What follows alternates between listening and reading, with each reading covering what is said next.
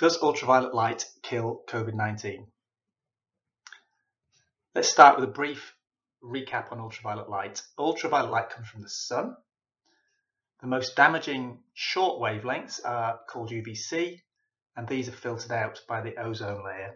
It's the longer wavelengths, UVA and UVB, that reach the Earth's surface and contribute to those well-known effects that we all know about, skin tanning, aging, burning and cancer. In terms of viruses, all types of ultraviolet light are known to inactivate viruses, a range of viruses, but UVC is best. And what the ultraviolet light does is it modifies the viral genetic information, reducing their replication capacity. What do we know about the impact of ultraviolet light on COVID? Well, there are some studies, that need substantiating to suggest that COVID-19 may have had its most severe impact in countries experiencing relatively low ultraviolet levels and temperature during the early phase of the pandemic. That leads people to suggest that summer in northern latitudes may help to reduce transmission.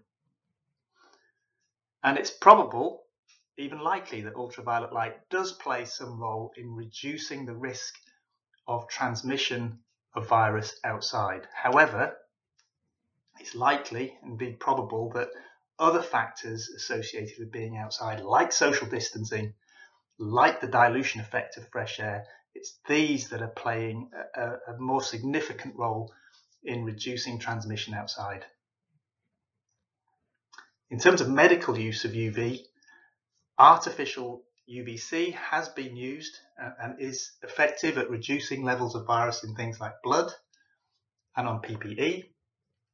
However, to my knowledge, there are no examples of its practical use in the indoor medical setting nor therapeutically.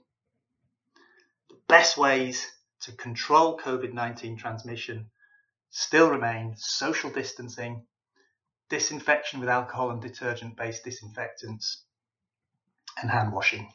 Thank you very much.